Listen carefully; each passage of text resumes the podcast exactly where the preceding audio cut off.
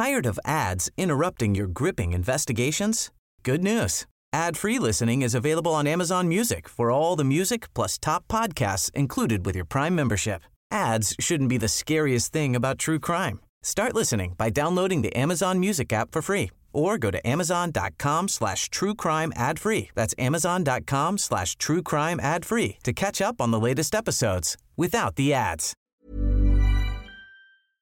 Hello? Hello?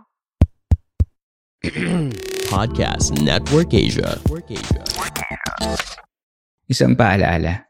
Ang susunod na kabanata ay naglalaman ng mga salita at pahayag na maaaring magdulot ng takot, pangamba, at pagkabahala sa mga nakikinig, lalo na sa mas nakababatang gulang.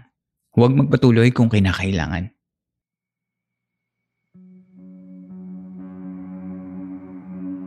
Tuloy po kayo sa ikadalawamput-apat na gabi ng San Telmo Society. Kumusta po kayong lahat? Sana ay napapakinggan ninyo ang episode na ito sa maayos na kalagayan. Ang San Telmo Society ay ang listener's story submission segment ng Philippine Camper Stories kung saan binabasa ko ang mga totoong kwento ng kababalaghan at pagtataka mula mismo sa ating mga tagapakinig. Marami sa inyo ay magbabakasyon ngayong mahal na araw at malamang ay mapapadpad kayo sa mga lugar na hindi pa kayo pamilyar. Iba yung ingat at sana ay magbigay kayo ng paggalang sa mga taong makikita at makakasalamuhan ninyo. Dahil baka sa sobrang excitement nyo, ay makagambala kayo gaya ng unang kwento ngayong gabi mula kay Tim. Pakinggan natin ang kanyang kwento.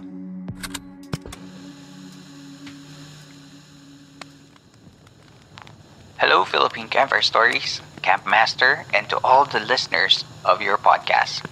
It's me again, Tim, your number one listener. As I told you before, marami po talaga akong paranormal experiences. And gustong gusto ko po talagang i-share dito. Para na rin po ma-encourage na rin yung ibang listeners na mag-share ng experiences nila para more stories sa San Telmo Society. Unahin ko na po yung past experiences ko hanggang sa pinaka-latest. So my story happened in 2009 nung grade 3 po ako. As a kid, maraming stories na pananakot yung lola ko na lalo na sa gabi. Especially, born and raised siya sa Bicol. May story siya about San Telmo, Tekbalang, Aswangs, Encanto, mga pamahiin at marami pang iba. Siguro isa na rin yun sa mga naging factors bakit naging matatakotin ako pagtanda ko. Grade 3 ako noon at sobrang maligalig ako sa bahay, lalo na sa school. That time, nagbago yung schedule ng pasok namin. Instead of usual afternoon class, naging pang morning kasi mag exam kami sa umaga. National exam yata ang tawag doon or NAT test. Yung parang every student in different schools sa NCR ay mag exam ng sabay-sabay in one day. So, me and my kababata na si CJ ay magkaklase nung time na yon at maaga kaming napapasok ng mga lola namin kasi bawal daw kaming malate. Siguro lima pa lang kami sa school including the two guards. Medyo bored na ako noon kasi maaga pa. Sabi ko kay CJ, Alam mo may daan doon papuntang kabilang elementary school. Makakalabas tayo doon kasi walang guard doon ng gantong oras. Ayoko! Di ba yun yung school na katabi ng sementeryo? Sabi ni CJ. Kwento ng lola namin, maraming engkanto and evil spirits na nakatira doon kasi nga maraming puno. And isa pa, may balon na sinasabi nilang tirahan daw ng mga engkanto. Walang students, guard, or teacher na nadaan doon. Mga sotil na estudyante lang ang dumadaan doon. Nag-insist ako na ako ang bahala sa kanya. Eventually, napapayag ko naman siya. Pagdating namin doon sa sinasabing daanan ay may nakaharang na plywood na may nakalagay, No Trespassing. Actually, maliit na butas lang naman yun na bata lang yung kasya. Eh, sutil ako eh. Kaya tinanggal ko yung plywood. Gusto ko muna kasing lumabas ng school para bumili ng yoyo. Paglabas namin doon, may nadaanan kaming matataas na talahib at nadaanan namin yung wall na nagdi-divide sa school and sa sementeryo. Nihaya ko pa si CJ na magpaunahan ng takbo papunta sa kabilang school at sigaw pa ako ng sigaw noon. Fast forward after nung day na yun, ilang days lang, medyo di na maganda yung pakiramdam ko. Nagsusuka na ako, Nilalagnat na. So basically, my lola asked CJ's lola kung saan kami nagsusuot at kinwento naman ng magaling kong kaibigan. Sabi ng nanay ko, baka dengue. Lalo na talahib pa yung pinuntahan namin. Tatlong araw akong tiningnan sa loob ng bahay namin hanggang mag-decide sila na dalhin ako sa center. Bago kami makaalis ng nanay ko, sabi ng lola ko, Huwag mo munang papadextrose yan at baka namatanda yan. Term yan ni Lola sa mga naengkanto. Baka daw kasi magwala yung mga engkantong nag-inflict ng sakit sa akin. Pero that time, hindi kami naniniwalang engkanto ang may gawa ng sakit ko. Kasi that year, mataas ang cases ng dengue. Pumunta kami ng center and then kinuhanan ako ng dugo. After an hour, sabi ng doktor, wala daw signs of dengue. Niresatahan na lang kami ng gamot at kung nauso lang yung term na tubig at dasal lang, yun siguro yung gustong iparating ng doktor nung araw na yun. Muwi kami ng bahay at nagpahinga lang talaga. Tubig, gamot, prutas, gulay, lahat. Pero wala. Lahat ng kainin o inumin ko ay sinusuka ko lang. Nawawala naman yung lagnat ko. Pero pagdating ng hating gabi, aapuyin ulit ako ng lagnat. At ito ang dahilan para magpanik ang lahat ng tao sa bahay. Isa't kalahating linggo din na ganoon ang eksena sa loob ng bahay namin hanggang tawagin na nila si Manang, yung albularyo na kapitbahay namin. Nung nakita ko ni Manang, napasabi na lang siya na, Diyos ko po, anong ginawa mo sa kanila? Galit na galit sila sa'yo. Napaguhit yung malaking question mark sa mukha ko kung ako ba yung kausap niya. Kasi wala naman akong katabi sa sofa. Kumuha siya ng langis. Sabi niya, yung langis daw na yun ay kinuha niya pa daw sa Holy Mountain. Kasama niya daw sa pag-akyat yung mga entities na kasama niya sa bahay nila. Pinahiran niya ako nung langis sa braso, sa likod, sa dibdib at sa hita. At tinanong ako kung saan daw ba ako huling nagpunta. Ano daw ba ang pinagagagawa ko? At syempre, kinuwento ko naman. Sabi niya, hindi pa daw ako marunong magsabi ng tabi-tabi po at doon ko pa daw talaga napiling dumaan. Doon ko nalaman na yung school namin ay mas matanda pa kaysa sa lola ko. Sabi yun ng albilaryo habang pinapahiran ako ng langis. May mga tao talagang hindi marunong rumispeto ng lugar, lalo na sa pagitan ng mundo ng hindi nakikita. Sabi ng albularyo, pagkatapos ay humarap siya sa sofa namin. Pagpasensyahan nyo na tong batang to, kung pwede, bawiin nyo na yung sakit na binigay nyo. Isasama ko na lang kayo sa bahay. Doon na lang kayo. Walang manggagambala sa inyo doon. Sabi pa sa akin ni Manang, magsorry ka sa kanila. Nandyan sila sa sofa nyo. Pamilya sila. At kahit mukha akong nababaliw kasi wala naman ako nakikita at parang nakikipag-usap sa hangin, nagsorry naman ako sa lahat. Especially kung nasaktan ko sila at may nasira ako. Sabi ko, hindi ko naman sinasadya wala pang ilang oras after ako gamutin, himalang naging okay na yung pakiramdam ko at parang hindi ako dumaan sa sakit. Ang sabi ng lola ko, kinausap daw siya ng albularyo at sabi nasira ko daw yung tinitirahan nila at yung pamilya ng entities daw na yon ay sumunod sa akin at gusto daw nila akong pahirapan hanggang bawian ako ng buhay kasi nasaktan ko daw sila. Mabuti na lang daw at napakausapan ni Manang at mukhang mababait naman daw. Nasaktan lang daw sila at nasira yung bahay nila kaya galit na galit sila kasi it seems daw na wala akong balak mag-sorry. Sorry lang pala yung gusto nilang marinig. Gusto lang pala nila na humingi ako ng paumanhin. After that incident, hindi na ako nagpupunta doon sa daanan na yon at natuto na rin ako magsabi ng tabi-tabi po as a sign of respect, lalo na sa mga unfamiliar places. Yun lang po at maraming salamat, Camp Master. Sorry po medyo napahaba. I hope marami pa pong episodes and stories from other listeners ang marinig ko. I wish you good health and stay safe palagi, Campmaster, at sa mga listeners. More San Telmo Society stories, mga 1,000 pa. Thank you, Tim. Hello, Tim. Salamat ulit sa kwento mo, Suki. Siguro karamihan ng mga batang laki sa probinsya ay makaka-relate sa kwento mo. Dahil lahat naman tayo ay naturally curious as a child. Sa mga kwentong ganito ko na-appreciate ang folklore culture nating mga Pilipino dahil sa mga albularyo. Sa panahon ngayon, people might dismiss the albularyo's gift of healing. Pero sa mga nagdaang mga siglo, ang mga albularyo ang unang tanggulan ng mga matatanda sa atin pag di na tayo mapagaling ng mga gamot. This story is actually relatively new. 2009 lang siya nangyari. Natutuwa ako marinig yung mga kwento na ganito. Lalo na yung kwento ng langis na galing sa Holy Mountain ni Manang nung kinuha pa niya kasama ang mga alaga niya. Imagine kung paano niya ginawa yon. Alam niyo ba na tuwing linggo ng 9am sa Clubhouse app, ang group na Aswang et al. ay nagsasagawa ng isang session kung saan ang isang psychic na si Gerard Elvinia ay nag-hold ng readings tungkol sa mga alaga or sa mga guides ng isang tao using your current picture. Imagine if you can tap that power or kahit assistance lang ng mga guides mo. Ang astig, di ba? Itinuturo ni Gerard kung paano mo malalaman ang pangalan ng guide mo at nung ginawa ko naman, may pumasok nga na pangalan sa isip ko. From then on, kapag may hinihingi ako na minor assistance, binubulong ko sa kanya.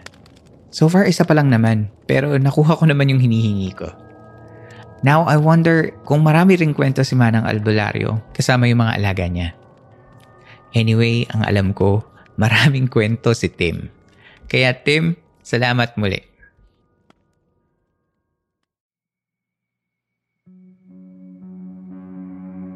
Tigil muna tayo sa kwentuhan. Magbabalik ang Philippine Camper Stories matapos lamang ang ilang saglit.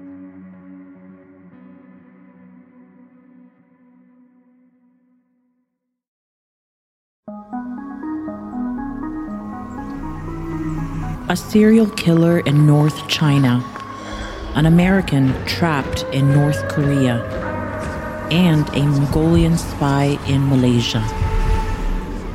These are just a few of the stories that I will be featuring in the second season of my podcast. Hi, my name is Christine Abrigana, and I am the host of Asia in the Shadows, a weekly true crime podcast. So, Shadow Friends, make sure you are ready.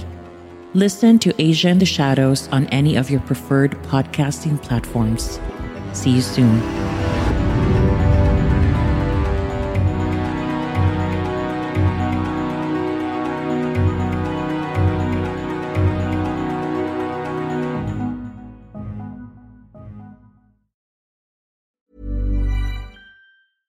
Tired of ads interrupting your gripping investigations? Good news. Ad-free listening is available on Amazon Music for all the music plus top podcasts included with your Prime membership. Ads shouldn't be the scariest thing about true crime. Start listening by downloading the Amazon Music app for free or go to amazon.com slash true crime ad free. That's amazon.com slash true crime ad free to catch up on the latest episodes without the ads. Spring is my favorite time to start a new workout routine. With the weather warming up, it feels easier to get into the rhythm of things. Whether you have 20 minutes or an hour for a Pilates class or outdoor guided walk, Peloton has everything you need to help you get going. Get a head start on summer with Peloton at onepeloton.com.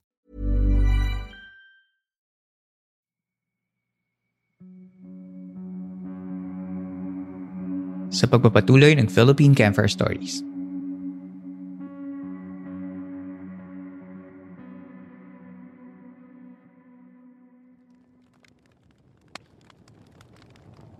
Gustong gusto kong nakakarinig ng mga kwentong paranormal or supernatural galing sa mga lolo at lola natin.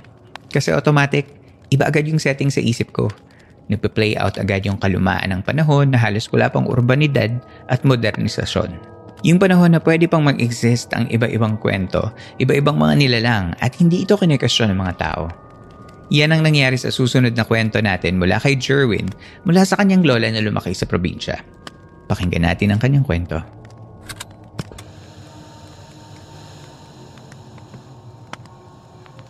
Story was shared to me by my grandmother on my father's side when my siblings and I were still in grade school and high school. She passed away a few years ago, but her story lingers. Tagu-taguan, maliwanag ang buwan. Pagbilang ko ng tatlo, nakatago na kayo. Tagu-taguan paboritong laro ng lola ko, kasama yung mga kapatid at mga pinsan niya nung bata pa sila sa Sorsogon. Ito yung mga time na wala pang masyadong kuryente sa mga barangay at baryo nila Kaya kung maliwanag sa labas kung kabilugan ng buwan, ay nagkakayayaan yung mga lola ko at yung mga kababata niya sa barangay nila para maglaro ng tagutaguan, which they would usually play sa gitna ng kalsada since hindi pa masyadong uso yung mga motor sa sasakyan dati. Isang gabi na maliwanag yung buwan, nagkayayaan ulit sila maglaro ng paborito nilang tagutaguan. Pero nung gabi na yon, yung lola ko yung naging taya. Kaya mabilisang nagsipagtakbuhan yung mga kalaro niya para makapagtago. Tagu-taguan, maliwanag ang buwan. Pagbilang ko ng tatlo, nakatago na kayo. Pagkatapos magbilang ng lola ko ay nag-umpisa na siyang maghanap ng mga kalaro niya.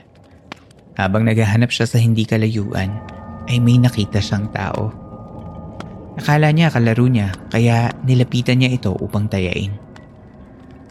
Pero nagtataka siya kung bakit nasa gitna lang ito ng kalsada at parang hindi naman nagtatago.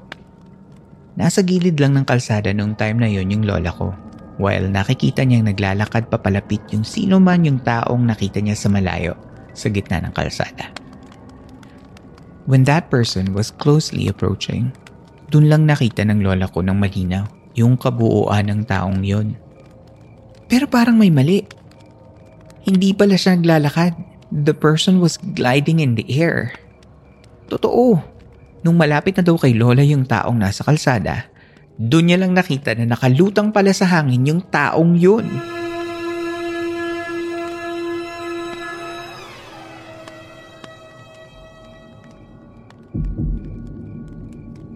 Matandang babae na nakasuot ng barot saya at yung mga buhok daw nito ay mahaba at buhaghag. Parang may sariling buhay kasi kusang gumagalaw daw.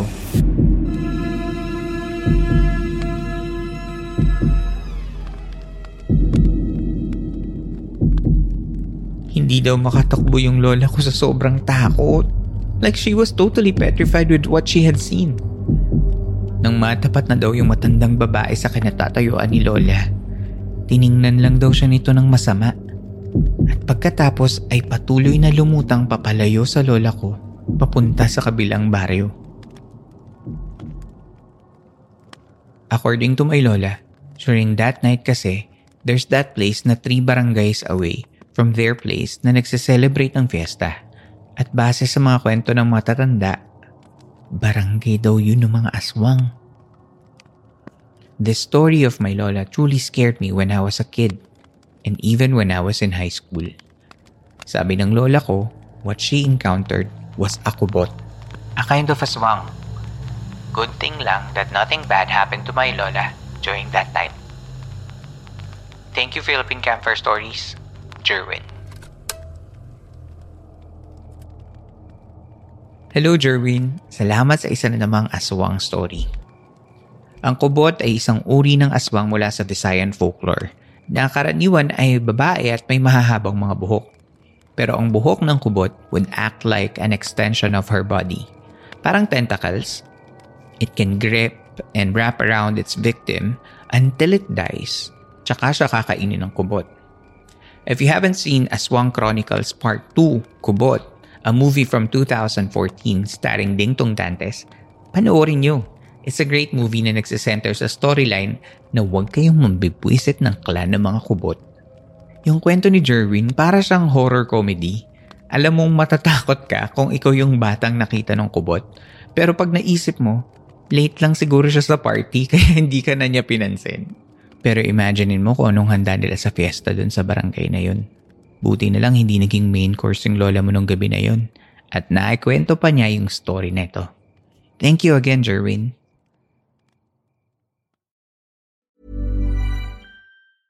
Tired of ads interrupting your gripping investigations? Good news. Ad-free listening is available on Amazon Music for all the music plus top podcasts included with your Prime membership. Ads shouldn't be the scariest thing about true crime. Start listening by downloading the Amazon Music app for free or go to amazon.com slash true ad free. That's amazon.com slash true ad free to catch up on the latest episodes without the ads.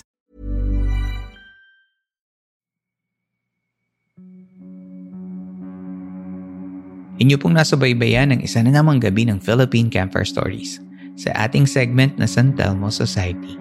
Sana ay nakatulong kahit panandalian ang pakikinig ninyo upang maipahinga ang inyong mga sarili laban sa mga problema at hamon sa labas ng campsite na ito.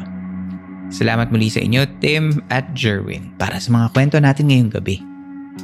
Kung nais ninyo maging bahagi ng San Telmo Society episodes, ay maaari kayong mag-email ng inyong mga kwento sa campfirestoriesph at gmail.com at kada ikalawang linggo ay magbabasa ako ng mga napili nating kwento.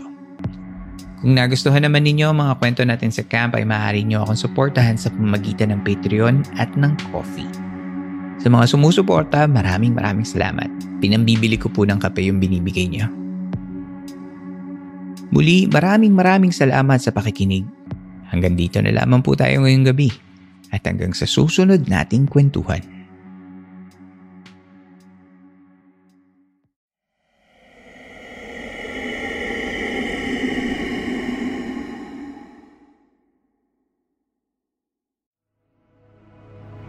This podcast episode is based on or is inspired by true events. Unless otherwise indicated, all the names, characters, businesses, places, events, and incidents in this podcast are either the product of the podcast creator's imagination or used in a fictitious manner.